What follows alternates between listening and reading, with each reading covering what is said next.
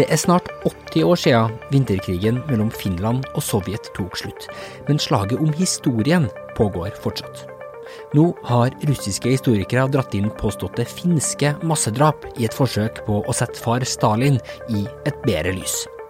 Denne striden, som foregår i de finsk-russiske skoger, starta med én gråskjegga russer. Dette er Morgenblads podkast. Jeg heter Askild Matre Aasare. I desember 2016 så ble historikeren Juri Dmitrijev arrestert i hjembyen Petrozavodsk, anklaga for å ha tatt pornografiske bilder av adoptivdattera Natasha.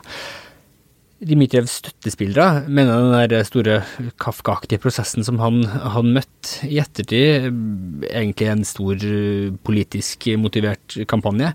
En hevn for at han har dokumentert massegravene etter Stalins utrenskninger på, på 1930-tallet. Saken mot han den, den, går i en slags sånn gjentagende loop, virker det som. Han er inn og ut av det russiske rettssystemet. Samtidig så skjer det nye ting eh, rundt de eh, gravplassene som han oppdaga, og derfor så har jeg gleden av å ha Hanne Østli Jacobsen tilbake i studio. Hei, Hanne. Hei sann.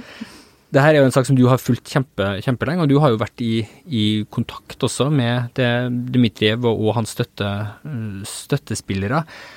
Før vi kommer inn på den her pikante nyutviklinga i, i, saken, kan du oppsummere litt for oss hvem han er, og hva det er egentlig som har gjort det at han har eh, fått så mange eh, etter seg? Ja, altså, jeg var jo i Petrosovatsko og i Karelen, da, som det heter dette området i Russland, rett mot Finland. Ja, det, det er liksom helt det, det nord... Fra Murmansk og ned til St. Petersburg ja. kaller man det Kar Kare, eller heter det Karelen, da. Repub ja. Republikken Karelen. Og vi var der for å det, I eh, vel i oktober i fjor, for mm. å prøve å forstå hva denne historien med Jurij Dmitrijev var. Uh, han er en hobbyhistoriker, altså, eller selvlært, og jobber mm. sammen med en organisasjon som heter Memorial. Som siden Sovjetunionens fall har hatt som mål å dokumentere, altså grave frem igjen og dokumentere de forbrytelsene som Sovjetunionen gjorde mot sin egen befolkning på den tiden hvor man ikke kunne snakke om det. Ja. Så etter hvert som arkiver åpna seg og dokumenter ble frigitt og, og, det ble mer informasjon, så har de ettergått, og særlig da Dmitrijev som har jobba med å finne massegravene, eh, hvor eh, statspolitiet, da NKVD, nå, eller senere KGB og mm. nå omtrent FSB, ja um, skjøt og drepte folk under de utrenskningene som Stalin gjorde på 1930-tallet, da de prøvde å rense opp i, i revolusjonen og, og beholde ja. bare de rettroende, så ble veldig, veldig, veldig mange mennesker satt i leire, og veldig mange ble drept. Uh, og ganske useremonielt kasta i massegraver, særlig ute i de finsk-russiske uh, skogene, det området. Hvordan er det han jakta på de stedene, for de er jo ikke akkurat uh, Har ikke store plansjer og monumenter knytta til seg, i hvert fall ikke ennå? Nei, de var jo fullstendig gjemt og glemt, sant. og det han har gjort er veldig sånn fascinerende. En ting er at han har vært i arkivene og lest Um, levnetsbyrd fra, levne, vitnesbyrd fra, fra um, folk som jobbet som, uh, som, Hva heter det? Henrettere? Altså ja, som uh, avrettere, avrettere ja. i NKVD. Hva de skrev, hva Altså, Sovjetunionen førte jo nitide lister mm. over sine mennesker, så det var en del spor å finne der. Og det andre han gjorde, var rett og slett Han er jo fra dette området. Så han, han var ute i lokalmiljøene og snakket med folk. Er det noen steder hvor dere ikke går? Er det noen steder hvor det dukker opp liksom, sko eller jakker eller sånne ting som er liksom ja. uforklarlige i miljøet? Og bare rett og slett samla historier. Og så etter hvert så begynte han å klare å triangulere eh, for dette, denne mm, hovedmassegraven, da, Sandarmokk, som det heter, mm. som vi var og besøkte i fjor. Um, begynte han å, å med kombinasjonen av dokumenter fra frigitte arkiver og lokale fortellinger, så begynte han etter hvert å skjønne at uh, her er det en antageligvis en massegrav noen kilometer utenfor en by som heter Medvesjegorsk. Uh, og måten man finner de fysisk i miljøet, er at de, de ser ut som forsenkninger i naturen. Altså mellom trestammene så ligger det, så er det en sånn, så nedsunken, ganske avgrensa grop. Og det handler rett og slett om at når du kaster veldig mange mennesker ned i en grop, og så kaster jord oppå dem, og kroppene råtner, så tar de mindre plass, og så ja. faller jorden sammen rundt dem, og så blir det en grop. Uh, så det er sånn han har sett det, da. Og, og i 1998 så fant han da Sandarmok hvor uh, Hva var det, rundt 6, drøye 6000 mennesker ble skutt og drept i løpet av to år, da, 1937 mm. og 1938. Og så gravd igjen og, og forsøkt glemt, da. Men hvilken skikkelse er egentlig Dmitrijev? Han har et veldig sånn markant utseende, litt sånn ulvaktig med hvitt skjegg og tilbakestrøket hvitt hår. Og du sier han er en hobbyhistoriker. Hvilken type er han?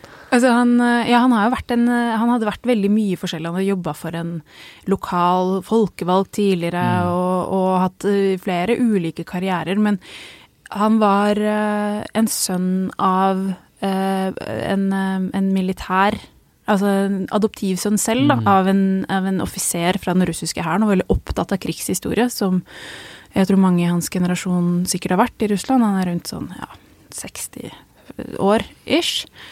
Uh, og var rett og slett ekstremt opptatt av å minnes, da, etter hvert som ja. han begynte å høre Forstå mer av historien til, til, sin adoptivfar og sånne ting som de ikke snakket om, så, så, ble han veldig opptatt av dette med å minnes. Og så begynte han rett og slett litt sånn på egen hånd i første omgang, og, og, det første han fant, var som en massegrav i selve byen Petrosavodsk, som var mye mindre enn, den, enn de andre han fant senere. Men det var jo uh, sånn det begynte, og så ble han etter hvert da del av denne organisasjonen Memorial som ble uh, formalisert og vokste utover på 90-tallet, mm. men, men, han har vært en sånn derre Hva skal man si, en sånn ildsjel Uh, og sikkert uh, Han kan være ganske stri og brå, sier ja. de som kjenner han, og de som har vært på ekspedisjon med han ute i marka, mm. sier at det er ikke bare lett, liksom, men uh, iherdig, da. Litt annet lynne enn alle de 60-åringene i Norge som er interessert i samme tidsepoke. Og mindre rom for å gå ut i naturen og bare finne Altså, det er jo mer historie å grave frem, da, kan mm. du si, Karelen. Og så er spørsmålet hvor, hvor den historien det faktisk eh, kommer fra.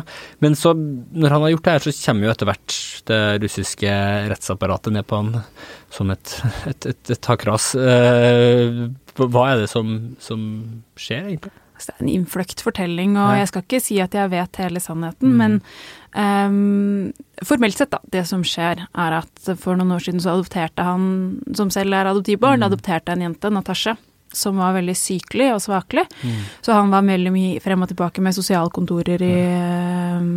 i, området og leger og prøvde å få henne til å vokse seg til. Og i den prosessen så tok han da bilder av henne i uh, enten naken eller bare iført truse. Ja. For å dokumentere hvordan hun la på seg og vokste. Så på et tidspunkt da i desember 2016, så for snart to år siden, så ble han rett og slett arrestert. En mm. litt sånn litt ut av det blå.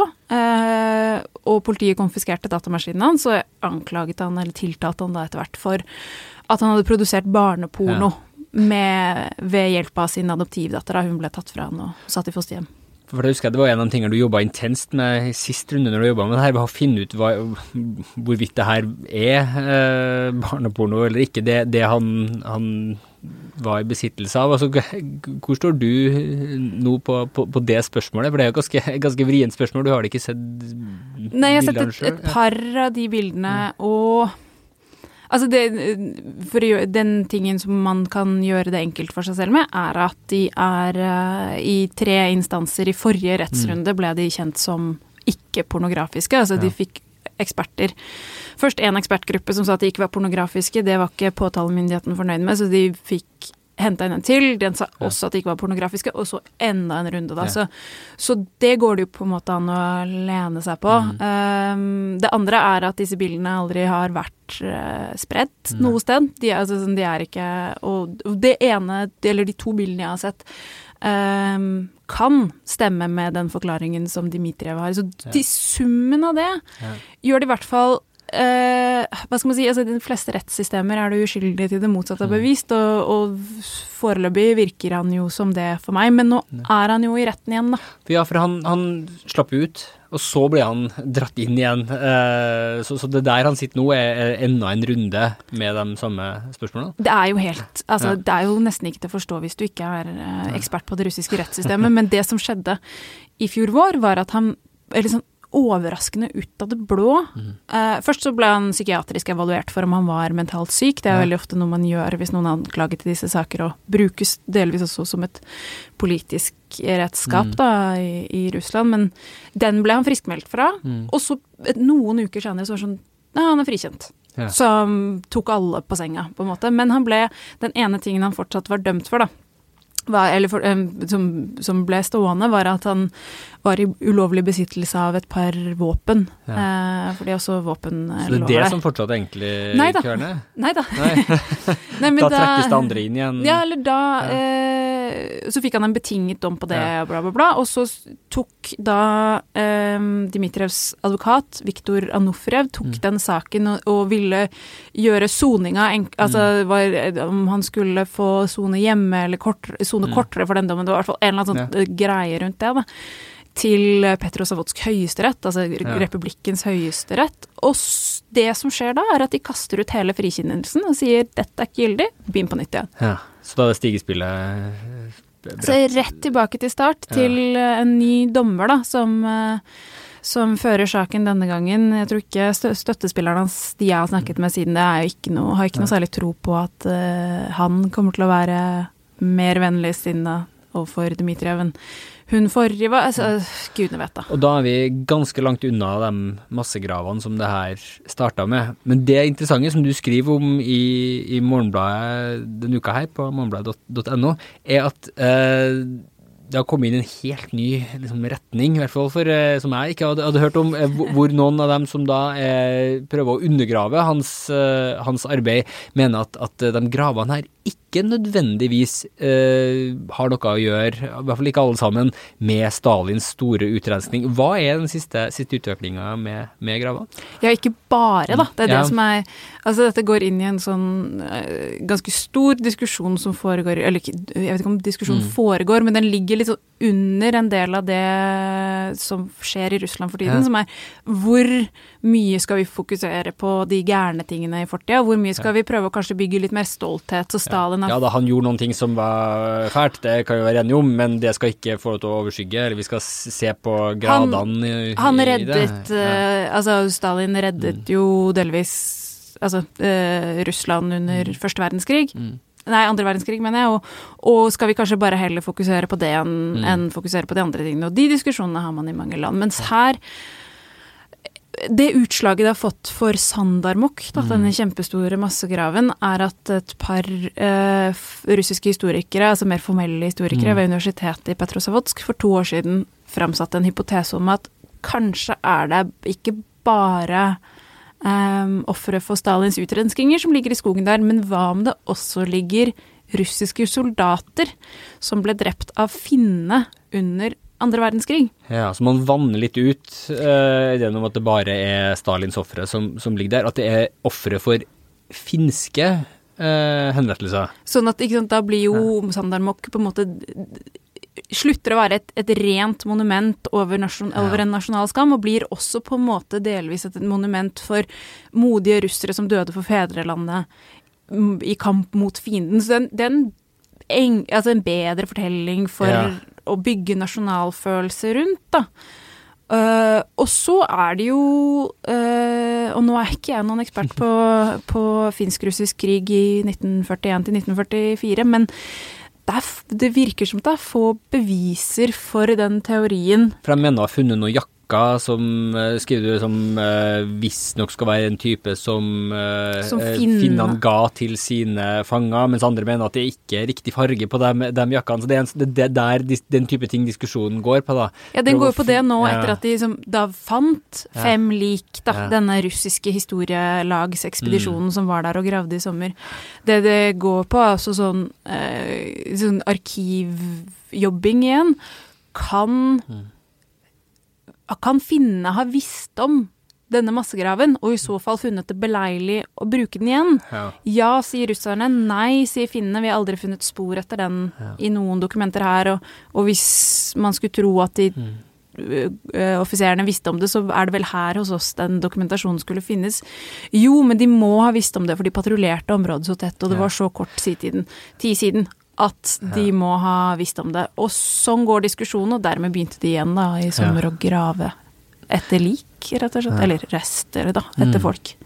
Ja, og, og i, i, saken så, så, snakker vi også med, med en finsk historiker, eh, Antti Kujala, som da ikke har spesielt stor tiltro til de her eh, offisielle russiske eh, historikerne. Så det foregår en sånn konflikt på kryss og tvers av den finsk-russiske grensa. Ja, og den har, den har fått uh, Den har satt spor i Russland. Altså, mm. et uh, russisk opposisjonsparti har tatt opp saken i Dumaen, og det er blitt sånn relativt sett ganske mye skriverier rundt mm. det. Det er ganske lett å mobilisere rundt uh, en eventuell ytre fiende, da. Så det, det, spiller seg litt opp i nivåene, dette her. Eller det har, har, på en måte spilt litt opp høyere opp enn bare som en sånn lokalhistorisk konflikt mm. de siste månedene, og hvor det lander hen, det vet vi jo på en måte ikke helt ennå. Altså, Kuyala har ingen tro på denne at dette skal stemme. Og, og russerne er de eneste som har vært der og gravd, og vil konkludere med hva nå enn de finner, da. Og samtidig så, så sitter uh, Dmitrijev uh, nok en gang i, i klørne til, til, det russiske rettssystemet. Ja, akkurat nå i dag er ja. han faktisk i, uh, i rettssalen igjen. Ja. I dag begynner den nye rettssaken, så, han, uh, så akkurat nå sitter han vel og prosederer første runde. Jeg vil anbefale alle å gå og, og lese din sak, Hanne, som, som, handler om det nyeste som har skjedd i, i, saken mot han. I tillegg så har vi et, et essay som er skrevet av, av forfatteren Sergej Lebedev, eh, som også tar for seg eh, saken mot Dmitrijev, og ikke minst hvordan andre land eh, sammenlignet med Russland har, har forholdt seg til, til eh, restene etter, etter overgrep i forbindelse med med andre verdenskrig. Han skriver i Tyskland og Polen ligger nazistenes fangeleirer et steinkast unna Berlin og Krakow.